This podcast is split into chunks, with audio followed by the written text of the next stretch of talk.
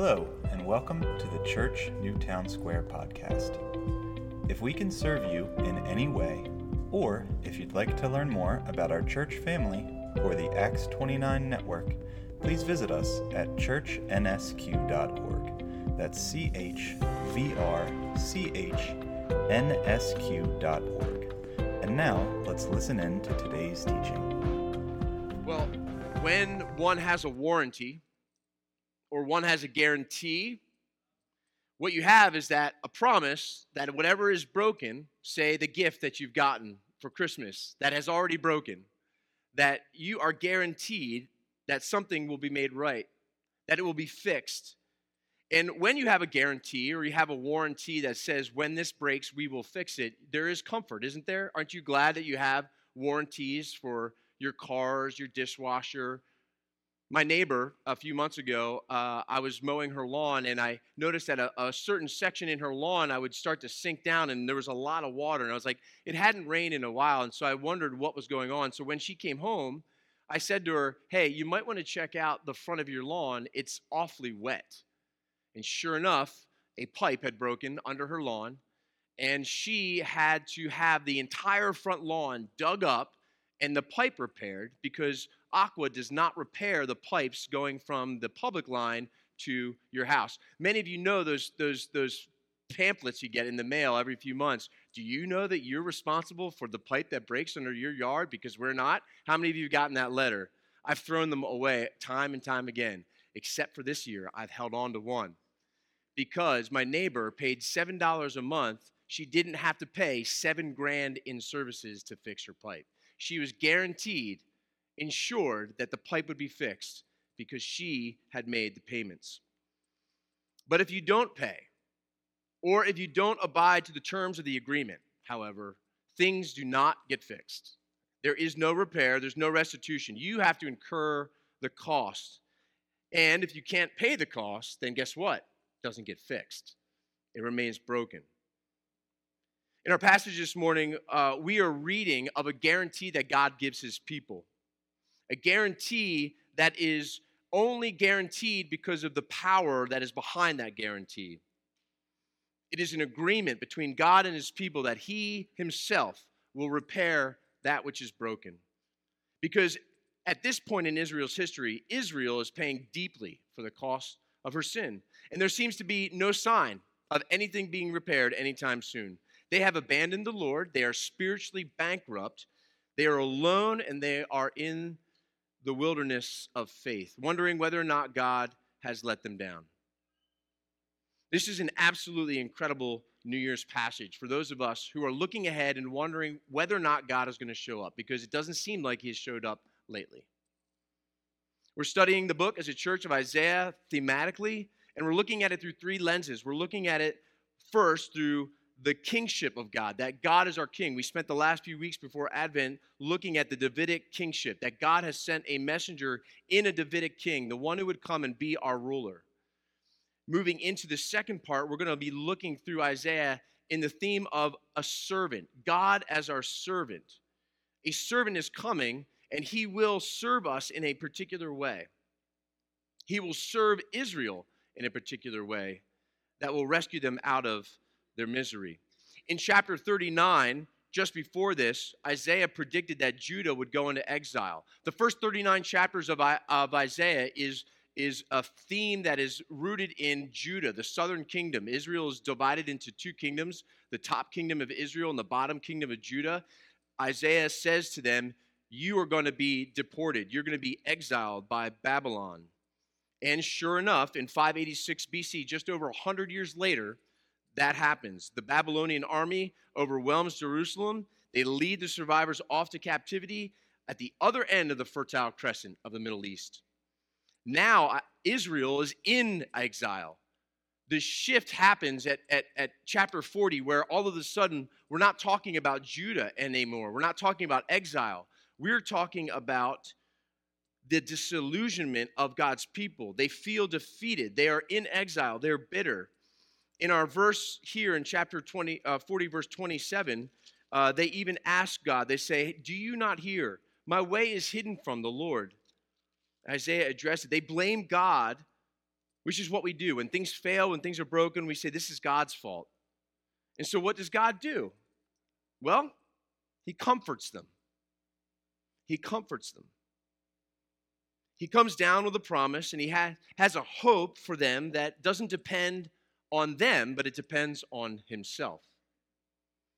He promises to display his glory before the whole world. He promises salvation, and then he even promises that he will give us strength to wait for it. My question for you this morning is, are you heading into twenty twenty-four in need of any comfort? Are you in need of spiritual strength? Are you not the man or woman that you thought that you would be in twenty twenty-four and hope that this is going to be a banner year for you? Are you looking ahead and thinking, here's my list of things that I'm going to, I'm really going to turn it around this year. twenty twenty-three didn't work out so much, but at least I ticked off a few things, but I'm going to add some more and I'm going to do better. I'm going to be the person I really want to be. Perhaps you feel spiritually bankrupt, far from God. Maybe you even think that God has failed you. If so, you are in good company this morning. Because not only do a lot of people around you feel that same way, but Israel and Judah felt the same way nearly twenty-seven hundred years ago. And the same promise to them is the promise that we have to rely on today. God's comfort is available to you this morning. And it is God's comfort, not man's. There is no comfort in man's workings or his power. It is God's comfort, and it is only God that can guarantee that you can have comfort from him. Isaiah forty begins a major section of the book. He's he's not addressing Judah. He's he's looking to a future day. He's not saying, Judah, this is what's going to happen. He's he's speaking to all of Israel and saying, this is how God is going to come and give you comfort. And he says he has not abandoned you. God has a purpose of grace for you. He's coming to save you. And so when we shift in the next few chapters, in chapters forty through fifty-five, we're going to be looking at the, the message of consolation, of comfort. This theme of comfort lasts through the entire section of Isaiah that we'll be studying. And there are three parts to our passage this morning that I want you to look at. First, I want you to look at the message of comfort. Verses one through eleven, if you're taking notes, are God's comforting promise. In verses one through eleven, it is essentially an introduction that God comes with a comforting promise of worldwide salvation. Two, we're going to look at God's comforting power. Verses twelve through twenty-six is actually a poem, and at the center of that poem, which is typical of Hebrew poetry, that at the center is the, the core of what they want you to get, and that, that, that poem points us to the power of God, God's comforting power. God is able to keep the promise of comfort because he is the one who has the power to do it. And finally, verses twenty-seven through thirty-one, we're going to look at God's comforting presence. That God promises not only comfort, but he, he, he promises us his presence. And then by the end, Israel is intended to reach a conclusion. You are intended to reach the conclusion that God's promise of comfort, his, his promise of comfort, energizes us. It strengthens us to live above the despondency of right now. Israel's like, man, we are suffering for our sins. Is this ever going to end? twenty twenty-three is miserable. I don't think that twenty twenty-four is, is has much more hope. God gives us comfort so that we might be able to live in the despondency of the right now, that we are not unseen or forgotten, but you are seen. And God hears you and he knows you. And he wants to give you his strength to get through the daily grind of life. Look with me at verse one. First, God's comforting promise. Isaiah opens up with God saying, comfort, comfort my people.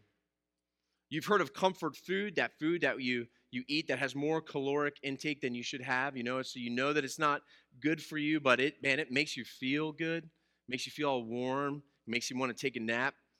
That sense of comfort is that, that feeling of security and safety, that things are going to be okay. And God says that Israel, the ones that he's just exiled, has said that they are my people. Comfort, comfort my people, says your God. Isaiah is saying, God has told me to tell you that you are to be comforted. He is your God. He has not forgotten you. In fact, God says to Isaiah, verse two, "Speak tenderly to Jerusalem and announce to her that her time of forced labor is over. She has paid her debt." Jerusalem and Zion are both uh, similar uh, equations to the people of God. The church of God, Jerusalem, that's the city that represented the people of God. He's saying, Jerusalem, the, the, the core, the center of my people, speak tenderly to them. That word there is the same word that uh, one would use when a young man is speaking tenderly to his fiancée. When a, a mother and a father are speaking tenderly to their child, it is, it is not forced, it is not angry, it is comforting words in the midst of circumstances that seem will never end or that are painful. I have a friend who is serving in jail right now, and I just talked to him last week, and at the end of our conversation, uh, he reminded me that he has nine months to go. And in nine months, his debt will be paid. He will leave a free man. His debt to society will be paid. He cannot be retried for the crime that he has paid for. He is cleared of all guilt. And in the same way, God is saying, your guilt, her iniquity has been pardoned. She has received from the Lord's hand double for all her sins. She is paying her debt. Then some voices cry out. Verse three, a voice of one is crying out, prepare the way of the Lord. Prepare the way of the Lord. And what is this way? This way is a way to his people. The Lord is coming through the wilderness. He's coming through where they're at. Things are crazy. There's no life there. They're, they're there. They're in the wilderness of faith. They don't know whether God is going to visit them or not, whether they're going to come out of Babylon. And he says, no, a voice is going to cry, prepare the way. Make straight a highway, which is to, to make a direct line. If I were to make a direct line from here to, this is what it is. It's straight out those double doors, straight to those doors. This, the, the quickest way to a, to a distance is what? A to B. A straight highway for our God in the desert. Every valley, verse four, will be lifted up. Those who are in the valleys of despair, they will be lifted up. Every mountain will be brought low. Everyone who is prideful and arrogant will be dropped down. Every difficult circumstance to get to God is going to be leveled. And the Lord will appear. It will be easy traveling to see this Lord who is coming for them. The glory, verse five, of the Lord will appear. And not just Israel, but all humanity together is going to see the glory of the Lord, the person of the Lord, the glory. It's not going to be this firework display, but it is going to be him. It's going to be him appearing in tender care.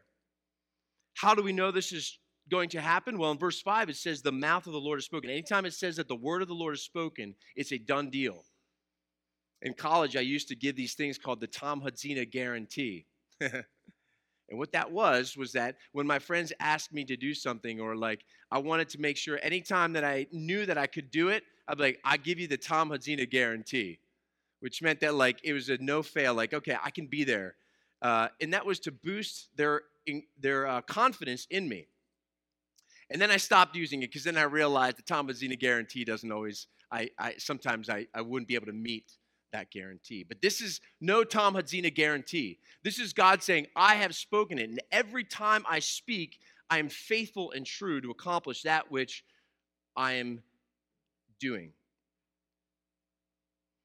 Another voice cries out, a third voice, verse six. A voice was saying, cry out. And then another one says, well, what should I cry out? This is the prophet speaking. God is saying, cry out this. And he's saying, what should I cry out? All humanity is grass. The grass withers and the flower fades, but the word of the Lord stands forever. This is the picture of man's spiritual bankruptcy. That the life that is in flowers at the beginning of the summer fades when the heat of the sun comes. They fade. Grass gets brown at the end of the summer. You enjoy mowing your lawn on the first few weeks of June when it's raining and it's beautiful and it's green. But then at the end of August, it's just like a crispy sandpaper. You know what I'm talking about? You're just blowing dust everywhere. You know, but you need to feel good about yourself, so you just mow the lawn again. Like, ah, it hasn't grown, but it's blowing dust. Life has left from it. Whenever spiritual difficulties come into the life of mankind, they tend to shy away from God's need. They'd say, I can do this on my own, but they don't have any power. The life is left, uh, left from them. God is saying man is spiritually bankrupt. They are spiritually unfaithful, but the, the word of the Lord, his faithfulness, his righteousness is not bankrupt. In verse nine, Zion, again, another word for Jerusalem, the people of God. They are high on a mountain. They are, they are the heralds, the proclaimers of good news. Hark, the herald angels sing. Heralders of good news. It is a war term. It is the North has won. The war is over. The British have surrendered. Herald of good news. God is here. He's, he's seeing. He's seen in this city, in this people. Here is your God, he says. You will be able to find him. He's making it level and easy, and he's coming to you where you're at. You are in a wilderness, and I'm coming to you, and it will be easy. And it won't be something where you're hiding, seeking to see if God's there. He's saying he's right here. Here he is. It will be obvious to everyone. And how will he come? Verse ten, the Lord God comes with strength. But this strength is not strength to like show off his muscles and just kind of wipe out his enemies. No, what is the strength used for? Verse eleven, he's coming to protect his flock, his people, his family. He's, he is a shepherd. He's gathering the lambs. There's images of generations. He's, he's caring for his sheep. He's caring for the lambs. He's holding them. He's carrying them in the fold of his garment. My son likes to hold our puppy. I like to hold our puppy, but he's a seventh-month-old chocolate lab. He's getting to be a little bit big to hold. You know, at some point, you're like, I can't keep holding you anymore. It's like babies. They get too big. If I were to hold my two-year-old, you'd be like, that's a little weird looking. Except if they're injured. Except if they're in need of comfort or care. And that's the strength that the Lord brings. He's coming with strength. He's bringing reward. He's bringing care. He's bringing concern. And this is what God is speaking to his people. He's speaking comfort to them. They've abandoned him. On the beginning of, of Isaiah, it says, who abandons their God? You have abandoned my God. In chapter one, he says, this is what you've done. You've abandoned me. You've left me. And yet, what does God do? I've raised children, he says. I've raised lambs and brought them up, but they have rebelled against me. Most of us would be like, that's it. I'm, I'm done. I'm, I'm, I'm tired of you. Some of us have grown up in families where dads have just been like, I, I'm, I've had it, and they've left. It's not our God. He comes with strength to comfort. And whether or not you believe that comfort is going to come is dependent upon whether or not you really believe. That's why he says the word of the Lord is spoken. So you have a decision to make. Israel, you have a decision to make. Either you're going to believe what God has said to be true, that he's coming to comfort and rescue you, or you don't. Well, what reason would we give to trust this God? Number two, God's comforting power. What follows is a poem that Isaiah wrote, verses twelve through twenty-six. And the way that poems are written is you have your outside sentences, then you have the next inside sentences, and then you have the center sentence. Chewy goodness in the center. And that's the point. And so rather than work from beginning to end, Hebrew poetry is they start with the center. They want you to know this is what the poem is about. And then they affirm that by what's outside of it and then what's outside of it. Isaiah first examines the relationship of this powerful creator, their God, to the rest of humankind, the rest of the nations. In verses fifteen through seventeen, he examines them. And then he comes back to them in verses twenty-one through twenty-four about princes and rulers. And then closer to the center, he talks about the wisdom of his plans for creation and how he manages them. But then he gets to the center, and in verse eighteen, look what it says. He basically says, whom will you compare God?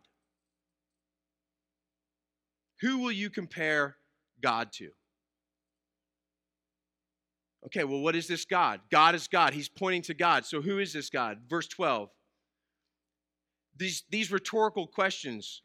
Who has measured the waters in the hollow of his hand? Who has marked off the heavens with the spans of his hand? Who has gathered the dust and the earth in measure? God is the creator of all things, and he made all things intimately. Look at those words. Verse twelve. Who has measured the waters? Who has marked off the heavens?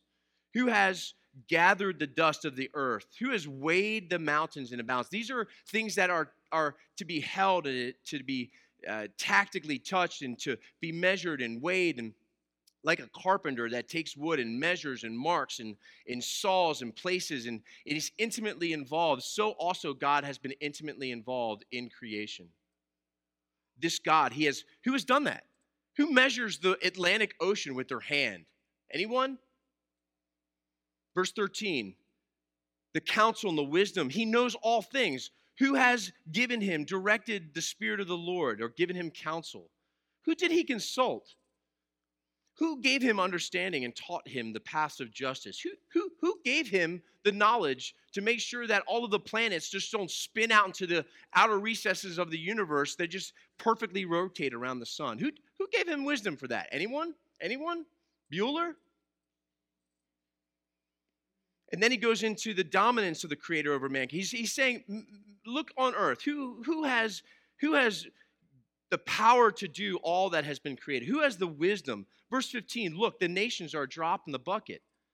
They're considered a speck of dust. This is, this is the dominance of the Creator over mankind. There's no nation that is more powerful than. I'm not worried about Russia. I'm not worried about the Babylonians. I'm a God. How about man's organized religion? Look at verse sixteen. He goes from the, the, the creation to man, now to the man's religion. How does man respond to their knowledge of this God? Well, Lebanon cedars, the wood, are not enough fuel for any of those animals to be enough for a burnt offering. Israel would read this and be like, burnt offerings for the atonement of sin.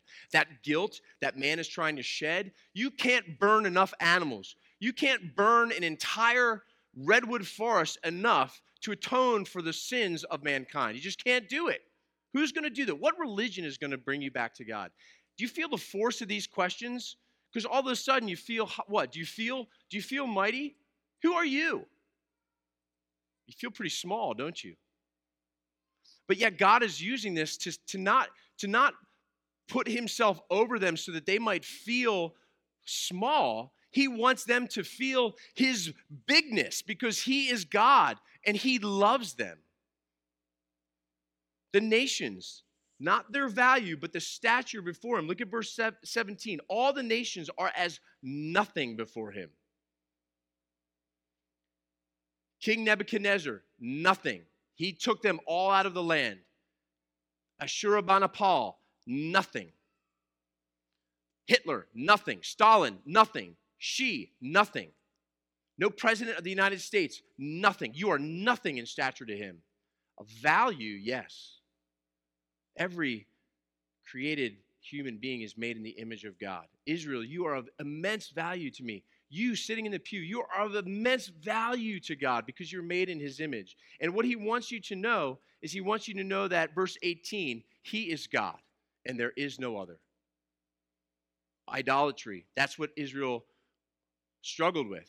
They were, they were, their bank account was a little low, and what they would do is they would make these little idols. They would, uh, you know, find some wood and, you know, get some dude uh, who's Ricky is a silversmith. Ricky, could you make me a little statue? Thank you. I'll have it for you in a week. They'd put it in their home, and they'd be like, "Oh, idol, I offer to you all of my children. I will burn them in the fire, and and I will give them to you, and you will produce fruit for me, and I will have riches and wealth and power, safety and comfort." That's that's not an extreme. That's what they would do.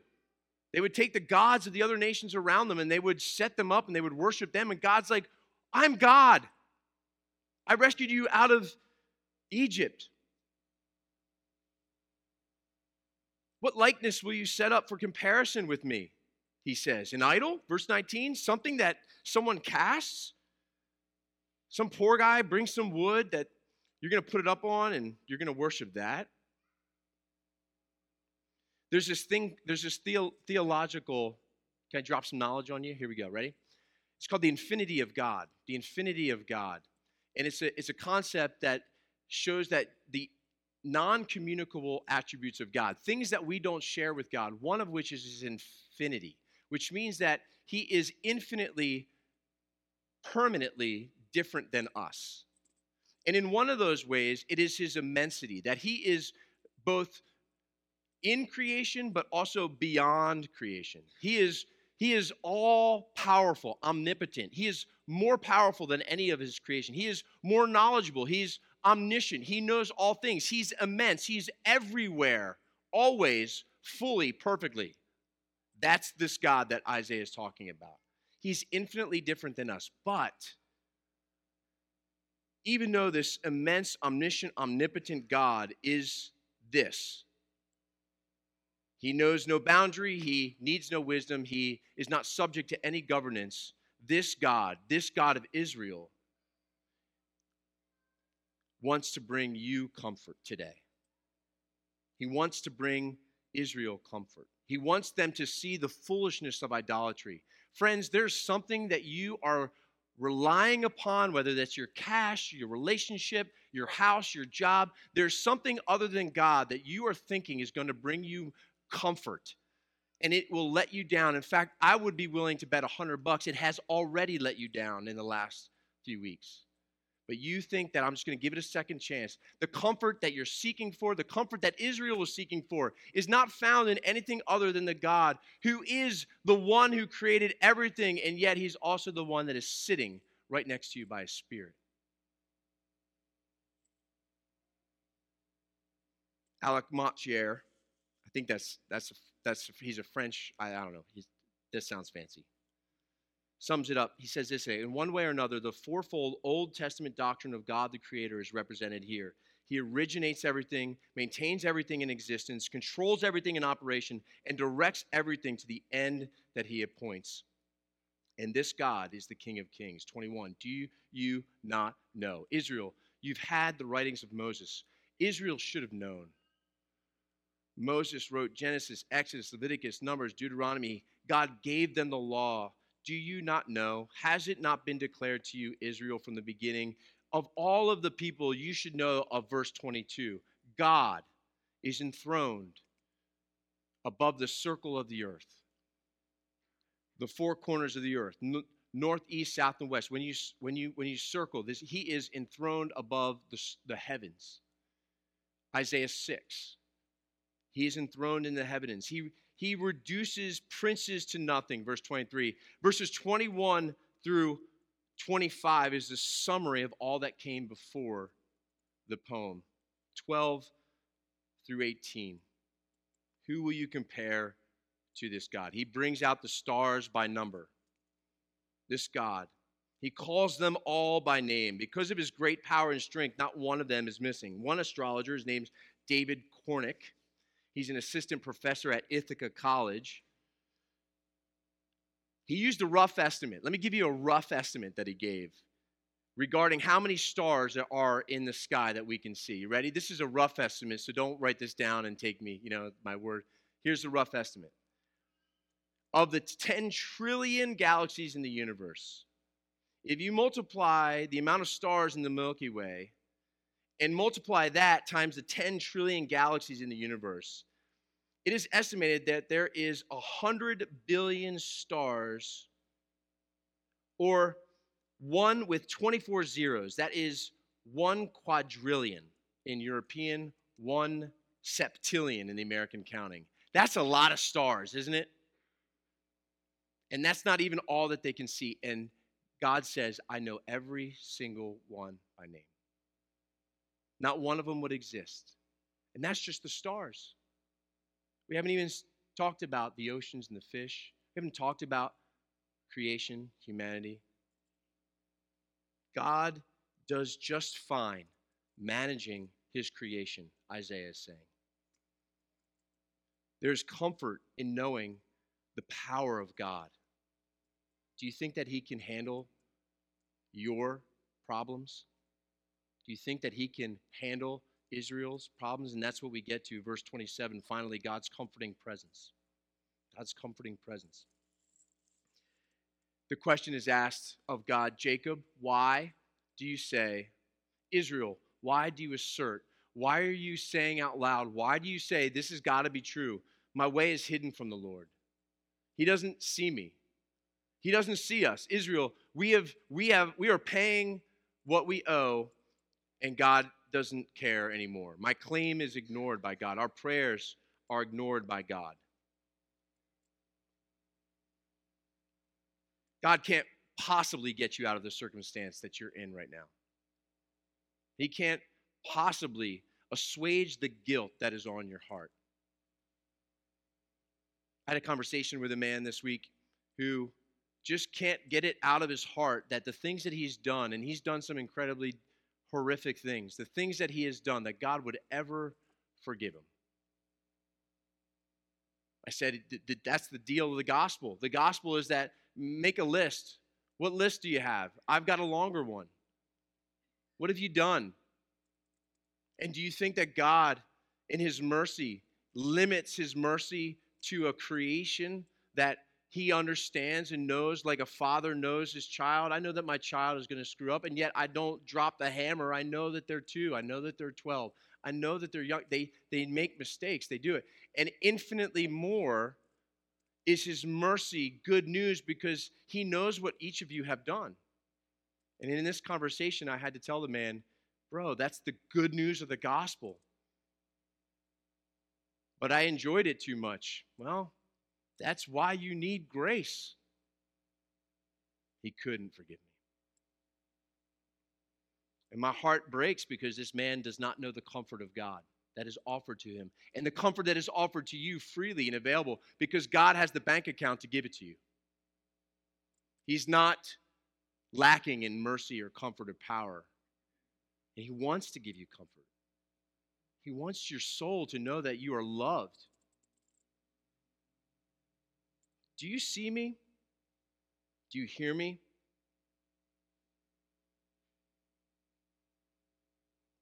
Verse twenty-eight, do you not know? Have you not heard? The Lord is an everlasting God. He is the creator of the whole earth. He doesn't become faint. That word faint there is there's no inherent strength left to give. It's when a boxer just gives everything that he can, and at the end of the fight, he has nothing more to give. It's a runner that has run the marathon, and at the end, they just collapse because they cannot run anymore. There's no inherent strength to give. God never has that lack of strength. Or he never becomes weary. That word is worn down by the, the, the, the, the, the hardness of life. Eventually, some people just give up. I give up. I'm done. I'm done having one more conversation with my wife. I'm done having one more conversation with my neighbor. I'm done. I'm finished. I'm not going to do this anymore. I'm weary. I give up. God does not grow weary by the hardness of life. Israel, your life is hard. Do not grow weary. Israel, you have no power to rescue yourself. Church, you have no strength to pick yourself up by the bootstraps. Tom, you are wearied and lacking strength. Comfort. Comfort. Where do I draw comfort from? The fact that there's a God who made me, who made the universe. He promises me comfort. He is the God that can give comfort because he's power, and then God gives me his comforting presence. Youths, verse thirty, may become faint and weary, but he gives strength, verse twenty. He gives strength to the faint, and he strengthens the powerless. Yes, you may be young, and you may even grow faint and weary. You may stumble and fall, but those who trust in the Lord, verse thirty-one, will renew their strength. They will have newfound strength. They will soar on wings of eagles. They will be transformed. They will run and not become weary. That word run there is when you need extra measure. Nobody runs for fun. Some of you run for fun. It's ridiculous. I don't know why you do that. I'm glad I've stopped running. I run sometimes, but I don't run for fun. Sometimes you have to run when something is chasing you. Then you can run. That's what that word there is. You have to run. You need an extra measure of energy. You will run and not grow weary. You will need extra energy to get through the hardships of twenty twenty-four, and God will give it to you. You will also need strength when you walk. You will walk and not grow faint. That, that there is a, is a hint towards the daily grind of life, the monotony of getting up day after day and going to a job you just can't stand, but you love your kids, you love your family, and you're going to grind it out because you want to provide for them, and that's what God has given you. Don't give up caring for that child that needs extra care. Don't give up praying for that neighbor who doesn't know the grace of God yet. Don't give up when the bank account is low and you think that God doesn't see you. The promise here for the new year, and the promise that was for Israel, is like, comfort is available to you. My strength is given to you. Look and see. God hears you. He sees you. And so Israel's question that they had to answer, the question was, is God coming for us? Is God coming for us? And God said, yes, I am. And he came in the form of a man. In the beginning was the Word. The Word of God said, I would come and comfort you. And the Word was with God, and the Word was God. And he came, and he dwelt with his own. And his own looked upon him. And there he was, the incarnate Son of God. He gave himself for us. All of the strength of God is available to us in Jesus Christ, who is the one who comes and rescues us out of the wilderness. He has made straight away. Look and see. He's not just for Israel. He's not for Judah. He's for all the nations. Joy to the world, right? We just got done Christmas. In fact, if you're following the twelve days of Christmas, we're still in Christmas. I would argue that Christmas is every day. The gift of God's comfort is available to you. Are you weary this morning? Are you doubtful that God can forgive even the worst of your sins? He can. He's given us his Son. He's made atonement for us. And that's what the next section of Isaiah is all about. It's the suffering servant, the one who would come and make atonement for your sin and for mine. He would atone for Israel's sin. And all who would trust in him, that's that's it. You do not have comfort because you do not trust this God. That was that's the that's a straight up answer. Israel, you don't trust me. You didn't trust me. And now you're in exile. But if you will trust me, if you will trust my Son, if you will believe my Son, you have comfort, knowing that your guilt can be lifted and your sins atoned for because the suffering servant, the one who we'll read about, Jesus Christ our Lord, has given himself for us. Do you know him? Do you have his comfort? If you trust him, you do. If you do not trust him, you do not have the comfort of God. The sermon you've just listened to is a presentation of Church Newtown Square. To find out more about our church, check out church n s q dot org. That's C H V R C H N S Q dot org.